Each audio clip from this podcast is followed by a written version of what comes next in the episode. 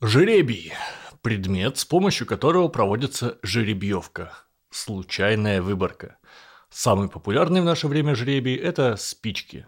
Если нужно выбрать случайным образом одного человека, например, из трех, то берут три спички, одну ломают, делают короткой и вслепую вытягивают их. Кто вытянул короткую, тот и бежит в магазин за соком.